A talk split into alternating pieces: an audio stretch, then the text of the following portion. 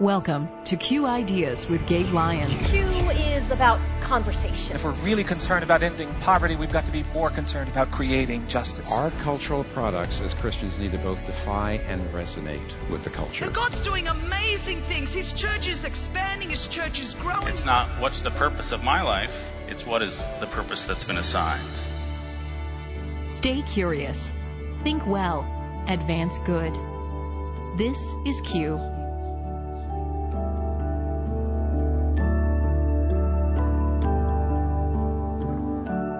Welcome to another edition of the Q Podcast. I'm Gabe Lyons, and today we're talking about a subject that I get pretty excited about because it's a little bit of a twist on how a lot of people tend to think about our role as Christians in society.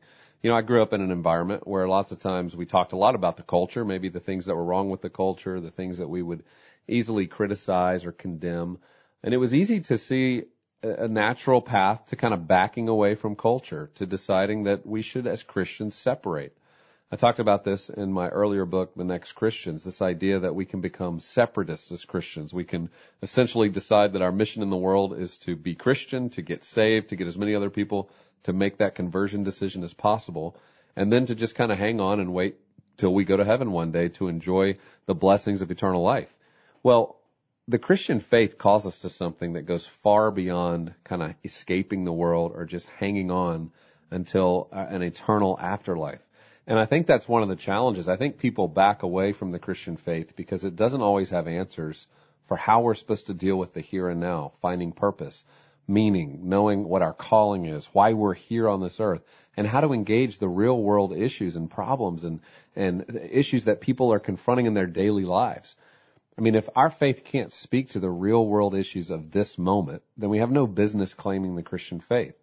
You see, the Christian faith really provokes us to engage, and that's exactly what this talk is about, is being provoked to engage instead of being offended and withdrawing. I think for a lot of Christians, sometimes we get offended by the culture around us, and so we withdraw. We go and go behind our safe zones. We have conversations with people who think like us and look like us and talk like us, but we don't always walk towards what's actually provoking us.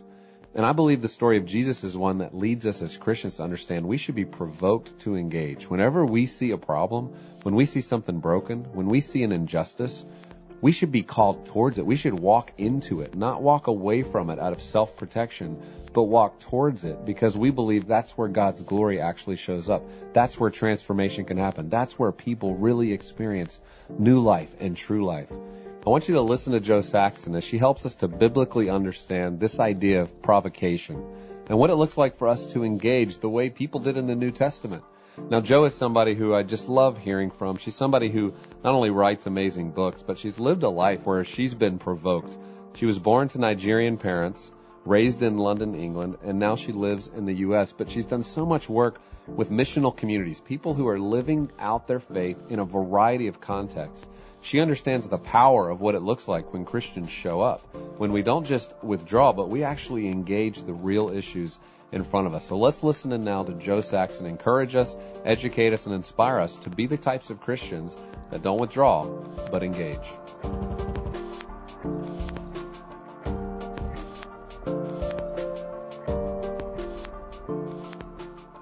So, as um, was so lovelily put, um, I've come from a movement which basically we were part of a church in England where we realised it simply wasn't working anymore.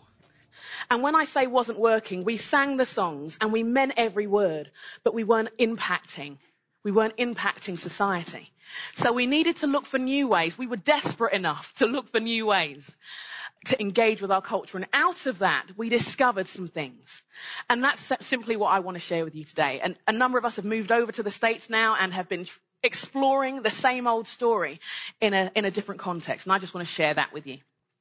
When we look in the Bible, Nehemiah was provoked when he heard the story of what was happening in Jerusalem.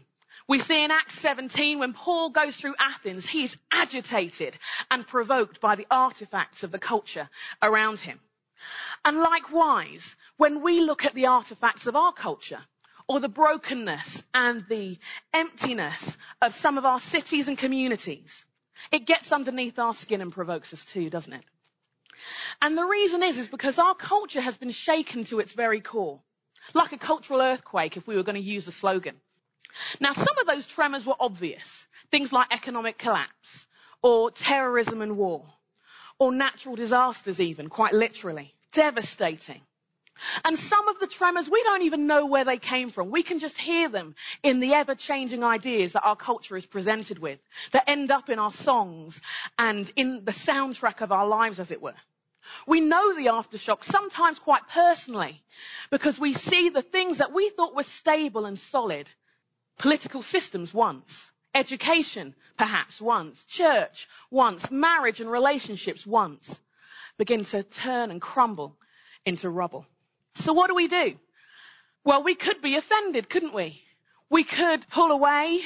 We could set up our Christian alternatives. And I'm not saying that's necessarily a bad thing all the time. It might feel safer, look cleaner, be less polluted. Or we could somehow be provoked to engage. And by that I mean we choose to be the rescue team. Now the rescue team is more than good intentions. We hear in um, stories of devastating tragedies that well-meaning people send donations that take the form of high heels and fur coats and don't actually help anyone. And we might be offended by that, but when we look at the church, when we look at us as Christians in the workplace, in the media, in politics, in the arts, we have to ask ourselves the same question. When the world is shaken, are we doing things, communicating things that are well-meaning, but aren't actually affecting any change? That actually don't connect with where people are really at, hoping somehow we can draw them in, attract them in when we need to go.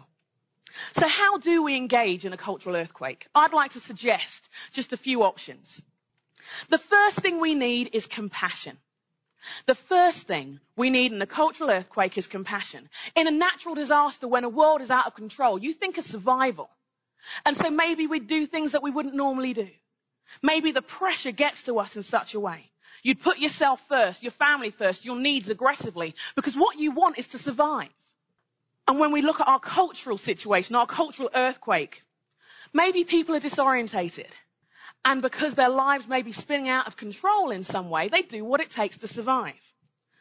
The institution of marriage crumbled, sometimes on our heads. So no, we don't want to commit. Thank you very much.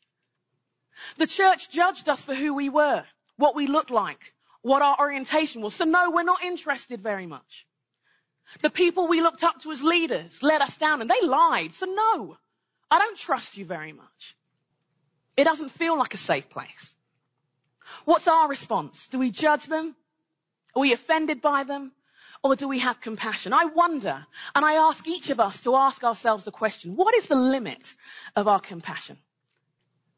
Is it the woman who had an abortion who doesn't have regrets? Is it the felon, the illegal immigrant, the gay couple next door who are raising kids, the sex offender, the racist? I wonder what the limit is for you. Mine would probably be the racist. Not my favorite people, to put it bluntly. And yet, and yet, in a world which is shaken, is there room for compassion? I wonder what your one would be, and I'd encourage you to write it down. It's embarrassing sometimes, isn't it? But we need to know. The second thing we need, I'd like to suggest, is communities. Communities. I wonder if we, and we can never imagine what it's like to go through some of these things when we've not experienced it. But would you be attracted to a concrete building in the middle of an earthquake? Would that, would that be the place you'd go to for safety? And so when we, when we hear on the news the stories of these tragedies, often the governments will ask for tents. Secure, lightweight, covering structures that provide some sense of security and safety in a time of devastating change.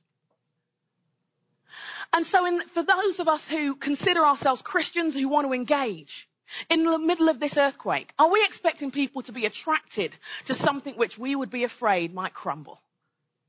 Crumble on someone's life, as it were.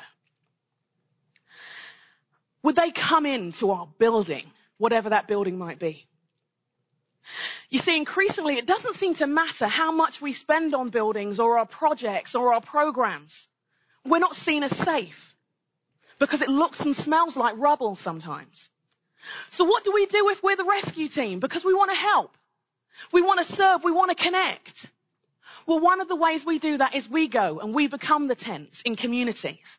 In our story in Sheffield, one of the things we had to do was get out of our building And um, rather than being tied by programs and money, because we didn't have much, um, we were tied by our relationships with a purpose. And so the artists gathered together and set up and installed and had these beautiful, incredible installations in local parts of the culture, which they invited their wider community into. And it communicated things that we would never put into words. And we went into the inner cities amongst college students. And we, one of our guys was um, reaching out particularly to the DJing culture and the club culture. And um, we take bottles of water and chocolate to help the sugar and stuff when someone vomits and to get them hydrated. And we found that as we began to connect and build community, we actually ended up reaching a lot of the doormen. On a Saturday night, church happened, well, about 3 a.m. Uh, but we built community around them. And honestly, it's not a new idea. It's the oikos in the New Testament. The household of people with a purpose. It's David's mighty men gathering people on that cave. A shared life together, um, under God as it were.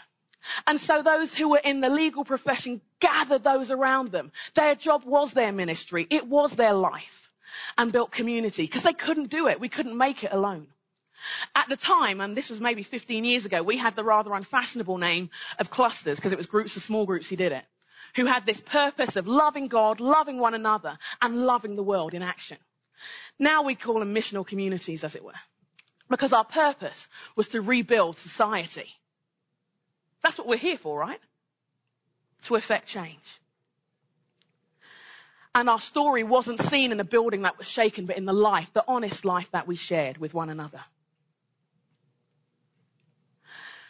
The rescue teams need to build communities, needs to go and be community, needs to go and demonstrate community. Why? Because even in the breakdown and the individualism of the West, we're still hardwired for it.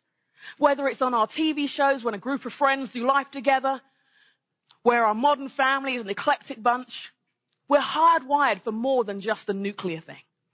We're designed for more. And we could lead the way in that again if we had the time. Who's your community? And what does it look like? Have you got a tent ready for the people in need around you?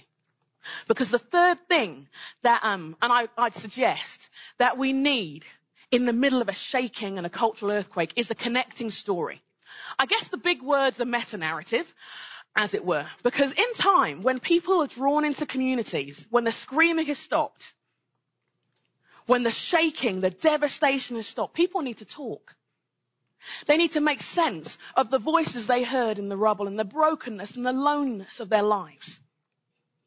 When your meta narrative, your big story, who you are is ripped up, what have you got left? What's your identity now? People need a connecting story that's not defined by loss, but defined by redemption. And we've um, had the privilege of seeing this in all kinds of places and in communities that are planted into wealthy suburbs through to ones that are planted in the inner city. Our most recent experience was a, um, among a group of friends of ours who were Nepalese refugees. They'd lived in refugee camps all their lives, actually. They'd grown up in them. Their story was one of dislocation and loss. So we, they became our family, our, our church's family. We, we went to them. They didn't have to come to where we were. We, we planted where they were. And they didn't, weren't they anymore. They were part of us. So the story became one of an extended family. And the story of one who came down from heaven and broke into humanity and turned things around. And so that became their story too. It didn't end with devastation and loss. It didn't end with a bank balance in the suburbs. It ended with a redemptive story. Are we connecting people to a, redemptive story or just the information of who God is? And do they know that they're called to be part of it? You see, we need a bigger story, which suggests, and this will be my last suggestion, that the fourth thing that people need in a cultural earthquake is a compass. You see, when the world is devastated, when um, a disaster like that takes place, all the maps are out of date because the landscape looks different. It just doesn't work anymore. It doesn't make sense anymore. The roads have gone. And I want to suggest to you that maybe the maps we received at our conferences and at seminary in our experiences just aren't accurate anymore. It's not that they're bad. It's not that we diss them or say they're terrible. It's just that the landscape has fundamentally and irrevocably changed. And so it doesn't work. It just doesn't work. And so we may have received certain things, certain pieces of information that would change the world. And we work hard and hard and hard and it's not working. And it's because the landscape has changed. What do you need when the maps don't work? You need a compass. You need a compass. And that compass is Jesus. Jesus is the compass for the inner city. Jesus is the compass for the rich, the poor. Jesus is the compass for Muslims, for Hindus. Jesus is the compass. And it may not be the trendiest thing to say. And it may not be the nicest thing to say. And we may say, use words if you have to. Well, we have to. We have to. And that quote was given in the context of someone who already was. We need to do both, don't we? Show them the compass. His last words to us were about making disciples. They weren't going to be attracted. We had to make them. I wonder how we're doing with that. So my thought is, will, will we go to the rubble? Do we know the rubble's there? Let me be blunt with you as, um, as I finish up. I ask myself this question and I'm going to ask you it too. And I, and I mean it when I say I ask myself this. Would you have found me in the rubble? Would you have found me in the rubble? You see, I grew up. My family were from other religions. As it were, my grandfather was an imam. Would I have been too hard to reach? Would you have found me under the rubble of the area I grew up in? It was devastating. Devastating in the inner city. Racial tensions all over the place. We were just spat on and forgotten. Would you have found me there? Or was it too dangerous? I was under the rubble of my parents' messed up marriage. Broken. And so spent the first six years um, of my life in foster care with that wonderful woman. What amazing experience. But seriously left me with fundamental issues. Um, to put it nicely. Um, new issues. And would you, would you have found me in the rubble or would I have been just a bit too high maintenance, taken too much time because I was not going to get fixed in a program? Would you have found me in the rubble? And would I make the time to find somebody in the rubble today? Or would I hope that they'd get drawn into a nice thing that I did? Would you find me in the rubble? Would you have found you in the rubble? And when you, when you were there, would you listen to my screaming? Have you got time to hear the screams? And would you have had the tissues for my tears? Would you build community around me? Because I don't know what families look like. My church used to laugh when I said to them, I goes, you don't get it. I've not seen a marriage work before. So I have to watch you. Because one day if that happens, I, I need some clues on how that's going to be. Would you connect your story? Would you have had the time to connect your story to my story so that the story would not be one of loss and messed upness, but redemption?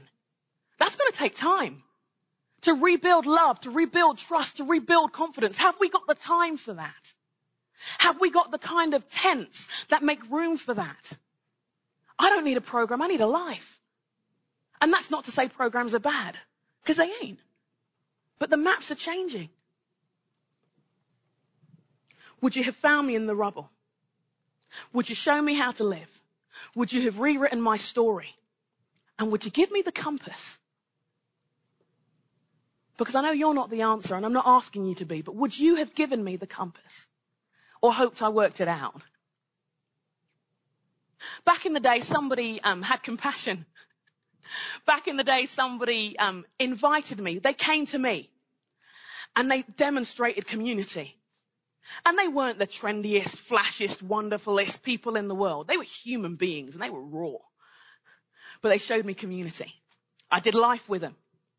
Ate their food generally. Ate the food. And they gave me a connecting story. They helped rewrite my story. A story that's lasted and brought healing and redemption. Taken my whole life and turned it around. And they, obviously, they gave me the compass. One who lights my way for the rest of my days, which has changed the fabric of my family. And now I'm on the rescue team. Now I'm on the rescue team. We may need to get more concerned with sending teams out than gathering people in. Or we may realize that the way we gather people in is by sending teams out, as it were. You know, the way in which we're doing it right now might work for some. It might. But it's not working for a lot, if we're honest. We've got to ask ourselves, can we live with that? Can we live with hearing the cries of our culture and not being creative enough to experiment with anything to see if it works? Or will we do same old, same old? I think, what did Einstein call it? Insanity. Same old, same old, and ex- obviously he said it far more eloquently, and expecting different results. The world is shaking. And the West, yes. And yes, America is in the middle of an, a cultural earthquake. We can be victims. We can be provoked to be offended. Or we can be provoked to engage. We can hide away. Or we can be the rescue team. Do you see it? Do you see the earthquake? Do you feel it? Compassion. Community. Connecting story. And the compass. We don't need to be afraid. We need to be the rescue team. I hope you'll join us. I'm sure you enjoyed hearing Jo as much as we did when she delivered this talk at our Q conference.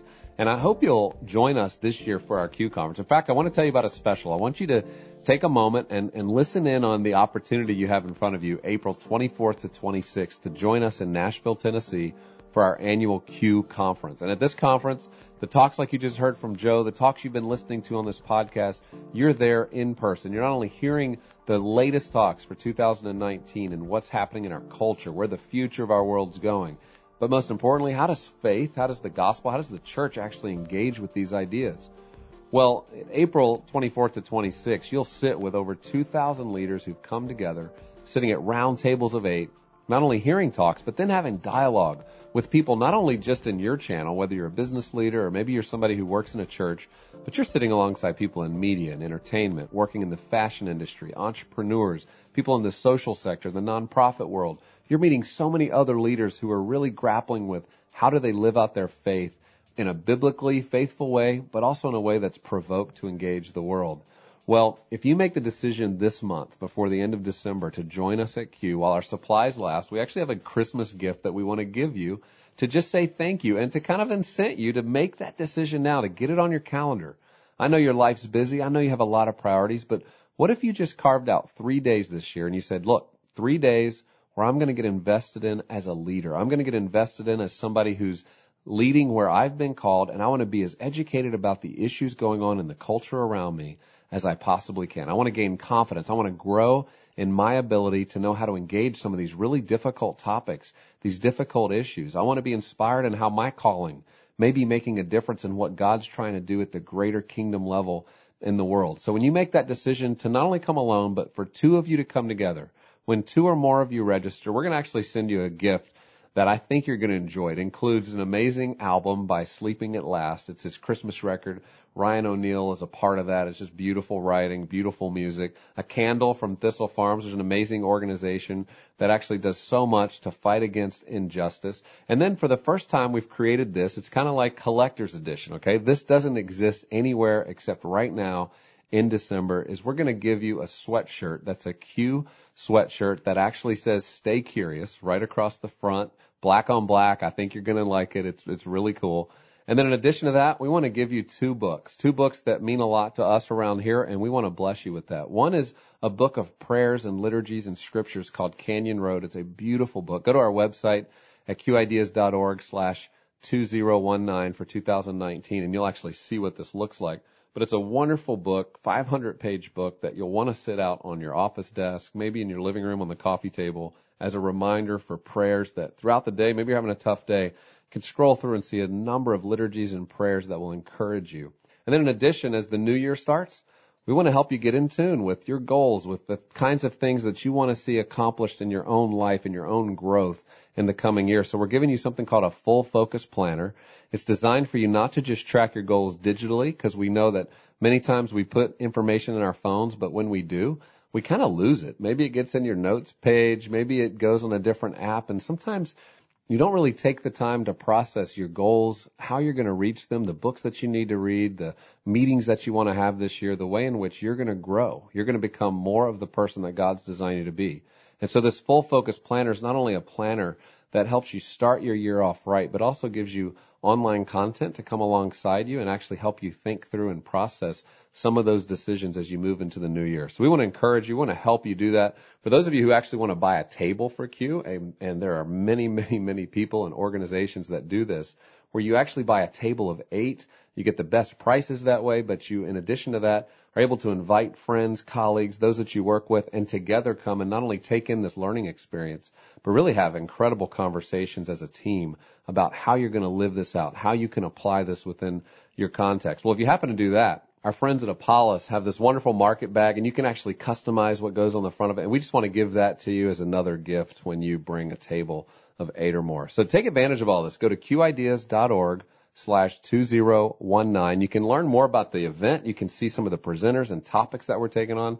The topics that we're going to be discussing this year, once again, are going to be right at the front edge of where conversations are going in our culture. But we're both going to equip you with how to think about those well, but we're going to let you hear multiple sides. There's going to be debates and conversation and disagreement about how we ought to, as Christians, think about some of these ideas. But we're going to let you wrestle that down by providing you with the best information, the best thinking, while also equipping you to understand how a Christian worldview, a, a vision for the world through the lens of understanding the gospel, really informs the way we lead and love in a culture that doesn't always recognize Christ as its Lord. And so I hope you'll join us there.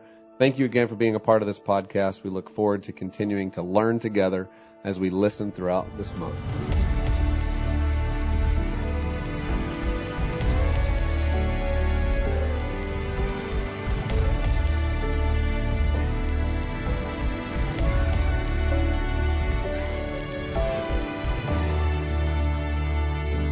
This show is made possible in partnership with Faith Radio and Northwestern Media.